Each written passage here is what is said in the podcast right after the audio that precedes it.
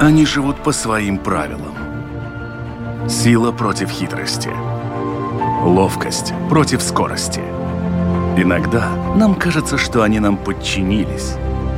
Или что знаем о них все. Но чаще это не более чем заблуждение. О нас в жизни животных и о них в нашей жизни. В программе «Дикая натура»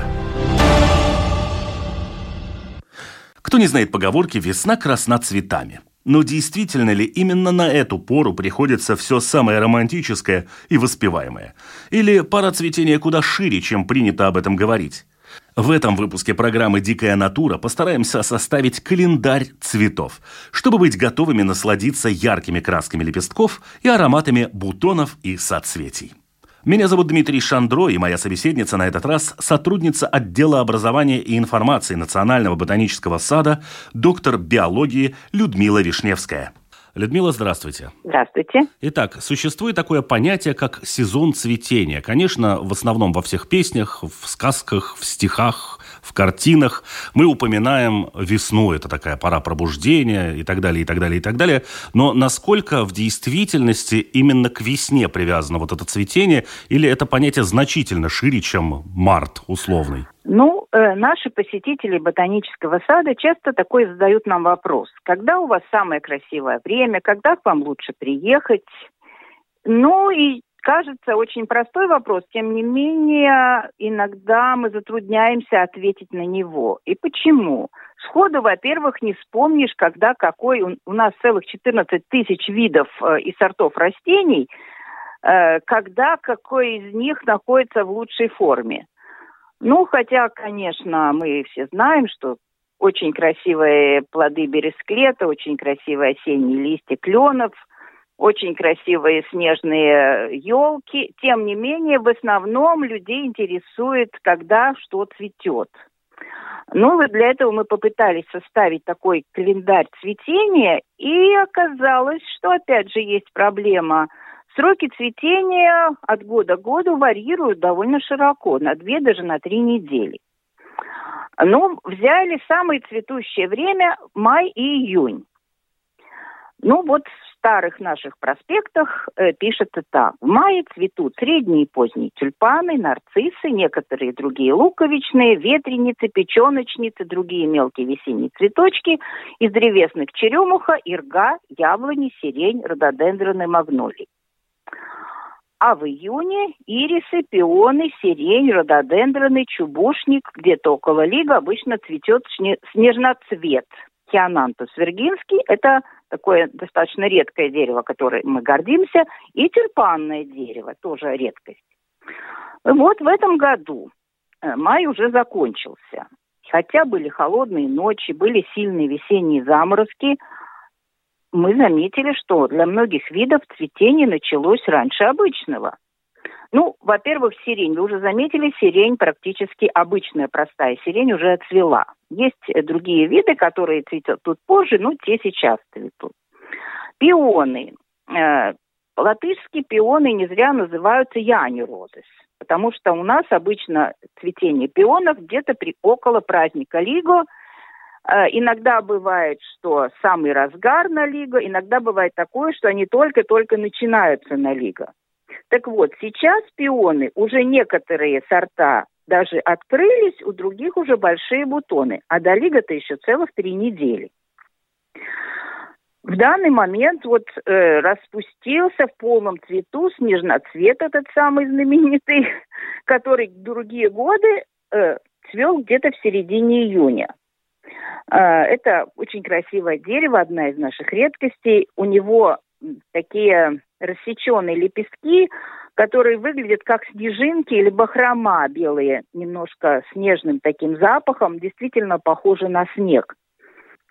По нашим записям, это деревце в разные годы цвело. Было, самое раннее было 4 июня, а обычно где-то 9, 15, 16 июня. А, и тюльпанное дерево, которое тоже цветет где-то в районе Лига. Сейчас на нем уже большие такие толстенькие бутончики. Значит, они будут ну, через неделю-две распустятся. Опять окажется раньше времени. Курильская магнолия – это дерево единственное, мы пока что знаем, у нас только в нашем саду еще в Латвии цвело. Было это несколько лет назад, но тот раз мы об этом сообщали 19-20 июня. То есть все по чуть-чуть, э, кто больше, кто меньше, опережает свои средние привычные сроки. Да? Некоторые даже довольно значительно. А, ну, э, можно подумать, э, а, собственно, от чего это зависит? Что определяет начало цветения? А, есть такая отрасль в биологии, называется фенология. Это э, отрасль, которая занимается наблюдением за этапами, фазами развития растений. Цветение, конечно, одна из таких наиболее важных фаз. И ученые заметили, что у конкретного вида растений каждая фаза наступает при накоплении так называемой суммы эффективных температур. Что это такое? Сумма эффективных температур – это сумма среднесуточных температур воздуха за какой-то период – но при этом складываются вместе только те температуры, которые выше определенного нижнего предела. Для наших растений большинства этот предел плюс 5 градусов. Это то время, когда та температура, при которой жизненные процессы практически останавливаются. Но у более южных растений бывает, что этот предел выше, например, 10 градусов. Ну, э, вот фенологи пишут, что мать и мачеха зацветает при сумме эффективных температур 77 градусов, а земляника при температуре 500 градусов. А, ну, очевидно, вот получилось так, что несмотря на холодные ночи, дневная температура была теплая и накопилась вот эта самая сумма. Ну, конечно, это при более-менее нормальных прочих условиях. Э, от влажности тоже зависит. Но в нашем климате все-таки э, температура ну, наибольшее значение имеет. Так, ну вот это что касается времени зацветания. А, ну, если вы хотите сейчас к нам в ближайшие дни приехать, есть вещи, которые стоит э, обязательно заметить, посмотреть, такие интересные. Кроме уже упомянутого снежноцвета, которого прямо от ворот издали видно, небольшое такое деревце, покрытое бахромой. Э, ну, я бы советовала обратить внимание на такое сравнительно мало распространенные у нас цветы, как гиацинтоидес неописанный. Такое смешное название. Э, гиацинтоидес, то есть почти гиацинт. Они растут в центральном партерном э, посадках, там же, где эпионы. Британцы их считают своим национальным цветком. Эти синие цветочки весной распускаются в лесах. Их называют англичане bluebells, то есть синие колокольчики. Хотя они вовсе не колокольчики, они ближе родственники к тем самым гиацинтам и ландышам. Цветочки, такие синие колокольчики с закрученными, как у гиацинта, краями лепестков, свешиваются вниз на одну сторону, так как у ландыша. Они охраняются в Британии государством. Весной специально люди едут в лес, чтобы на них полюбоваться. А у нас они как садовая культура. В том числе есть и цветные сорта, например, с розовыми цветами. Ну, как и большинство магнолий и ранних рододендронов, они пострадали от заморозка, а вот поздние рододендроны сейчас вовсю еще цветут. Как зеленый, так и летний зеленый. Ну и оранжереи. В оранжерее, хотя там вечное лето, все-таки тоже наблюдается смена сезонов. Например, сейчас потихонечку начинают зацветать кактусы, бугенвиллеи, э, аристолохи, юка, кассии, гибискусы уже вовсю цветут. Есть и плоды. Зреет несколько бананов, папайи, цитрусовые, в закрытом зале пышно цветут королевские пеларгонии, а вот королевские стрелицы вообще сейчас не цветут. Их время у нас осень и зима. Ну, если говорить вообще о климате, обязательно нельзя не упомянуть такую вещь, что сейчас на нашей территории Национального ботанического сада установлена интересная экспозиция, так называемый мобильный музей под девизом «Изменение климата. Видеть, чувствовать, менять». Это передвижная выставка, создана в Литве, сейчас прибыла к нам. Э, она работает во все время, когда работает ботанический сад, кроме понедельников. Туда можно как самим прийти, так и заказать экскурсию с гидом, с которой немножко поможет пояснить, что там э, происходит и что там демонстрируется. Она будет работать все лето и весь сентябрь. Вот. Ну, это тоже, можно сказать, каким-то образом, э, ну, вернее, достаточно важно, касается климата. Вот эти вот интересные изменения, которые от года к году, ну, как бы неравномерны, может быть, это тоже какая-то черта, связанная с изменениями климата. Вы упомянули, что сроки цветения сдвигаются в более ранние даты. Это может стать проблемой. Но вот учитывая, например, вот такие вот заморозки, какие мы наблюдаем сейчас. И даже крестьяне уже сказали, что по будущим урожаям такие погодные выкрутасы ударили достаточно ощутимо. Ну, э, дело в чем? Э, мы, конечно, наблюдаем за климатом не так уж долго, да, где-то примерно сто лет последних есть такие стабильные записи. Э, существуют не только, так сказать, это, я бы не сказала, что это так однозначно, тенденция в одну сторону. Климат колеблется. Вот. Я даже вот на своей, видите, жизнь человека одного, это достаточно короткий отрезок в геологическом смысле, да. Э, когда-то нам э, преподаватели рассказывали о существующих э, таких циклах климатических, 11-летних, 7-летних, которые там как-то э, пересекаются, совпадают, не совпадают. То есть э, то, что лето бывает то холодное, то более жаркое, то сухое, то более влажное. Э, ну, так сказать, и довольно экстремальные иногда происходили. Это как бы не, не вчера началось, такое бывало уже.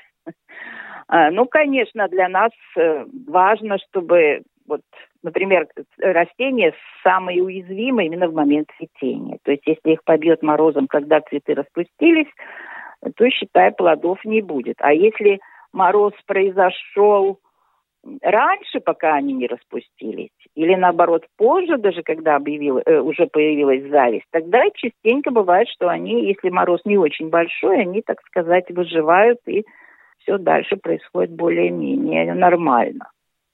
Вот. Ну, это довольно интересная вещь для наблюдений, особенно именно в разрезе по годам, по времени. Ну вот э, раз мы затронули тему погоды и погодных условий, есть же народные приметы, и часть этих примет связана, например, с цветением тех же растений.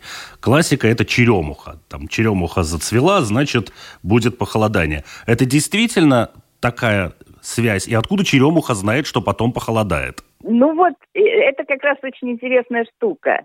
Мы как-то привыкли, знаете, это как э, все равно сказать, что ветер дует, потому что деревья качают ветками. Черемуха действительно хитро э, как чувствует похолодание и цветет в этот момент. Э, это приспособление, говорят, для того, чтобы избежать вредителей. Тогда ее меньше повреждают вредители. Это такое вот, э, не знаю, за тысячи лет приспособление, довольно интересное.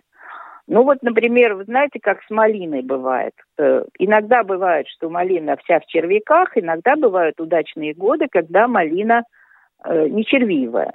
Да? Это тоже бывает связано именно с тем, как цикл развития вредителей совпадает или не совпадает с вот разными фазами растения. Бывает, что ей так удается улизнуть и не получить этих червяков. А в другие годы вот получается так, что они совпадают.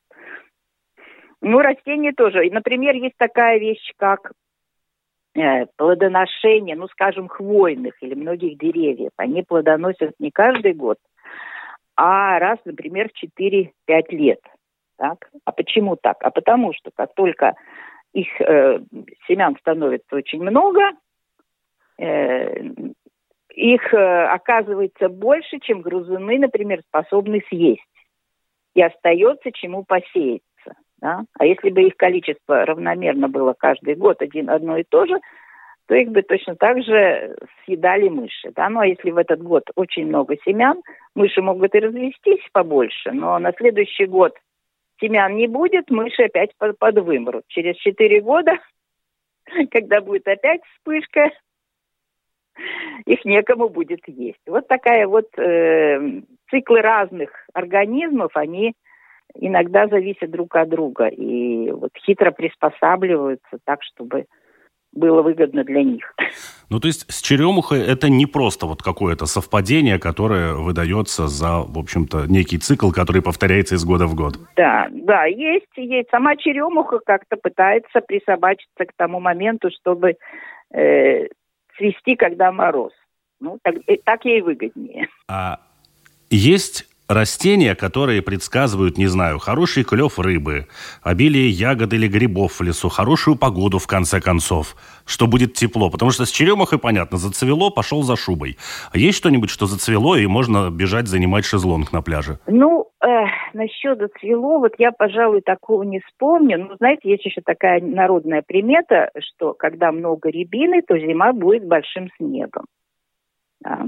Ну, э, ну, мы так наблюдаем. Да, действительно, рябина э, не каждый год э, равномерно плодоносит. Почему-то в одни годы рябины больше ягод, в другие меньше. Вот. Но народная примета говорит, что якобы тогда будет больше снега. Не знаю, вот трудно сказать, как, бы, как измерить, когда его много, когда мало.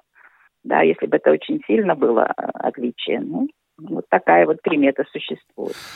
Есть э, история, она, правда, не касается растений, с черными лебедями. По факту это такой же лебедь, только черный, и гнездится он, согласно времени года, как и обычный любой лебедь.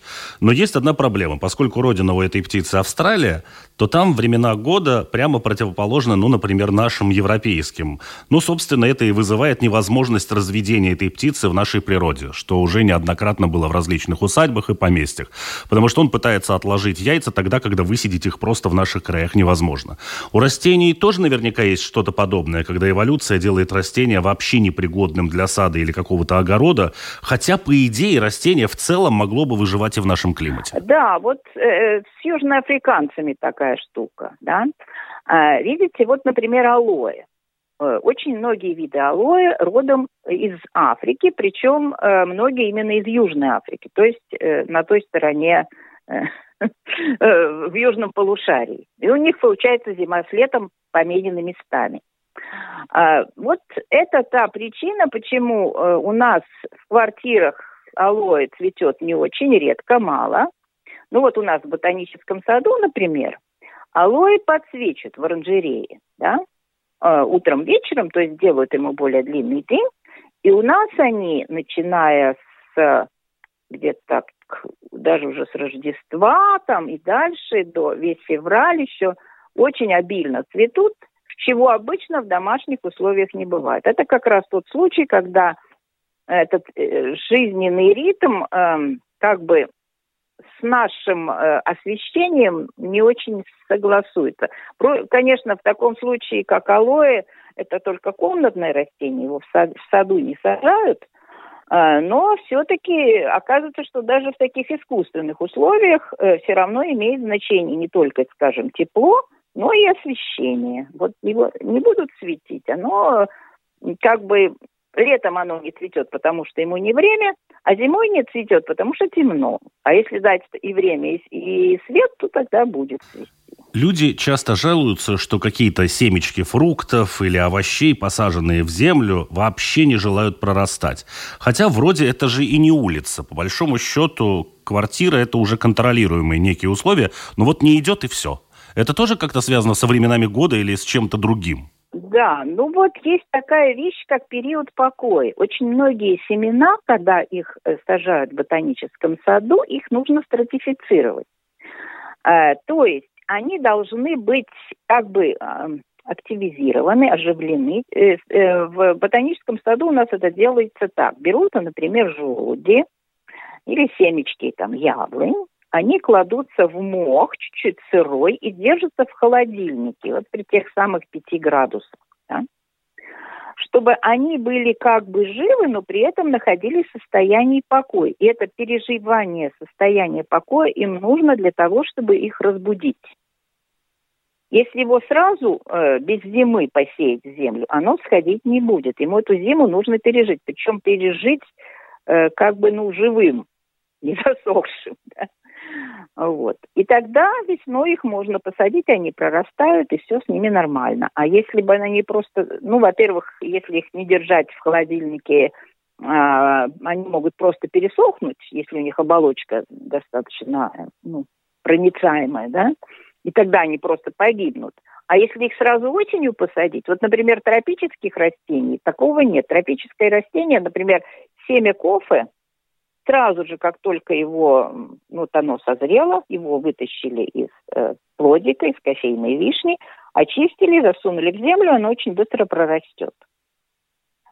А нашу яблоню сразу из яблока вытащишь, ничего она не прорастет. Ей нужно зиму пережить. Ну, в таких достаточно приемлемых условиях. Например, в виде огрызка под э, под деревом, да, потом мы обнаруживаем как бы дикие яблони. Это просто яблоки, которые э, были брошены там какие-то огрызки осенью на землю, а весной они все, весь цикл свой прошли, весной проклюнулись и может, могут начать расти.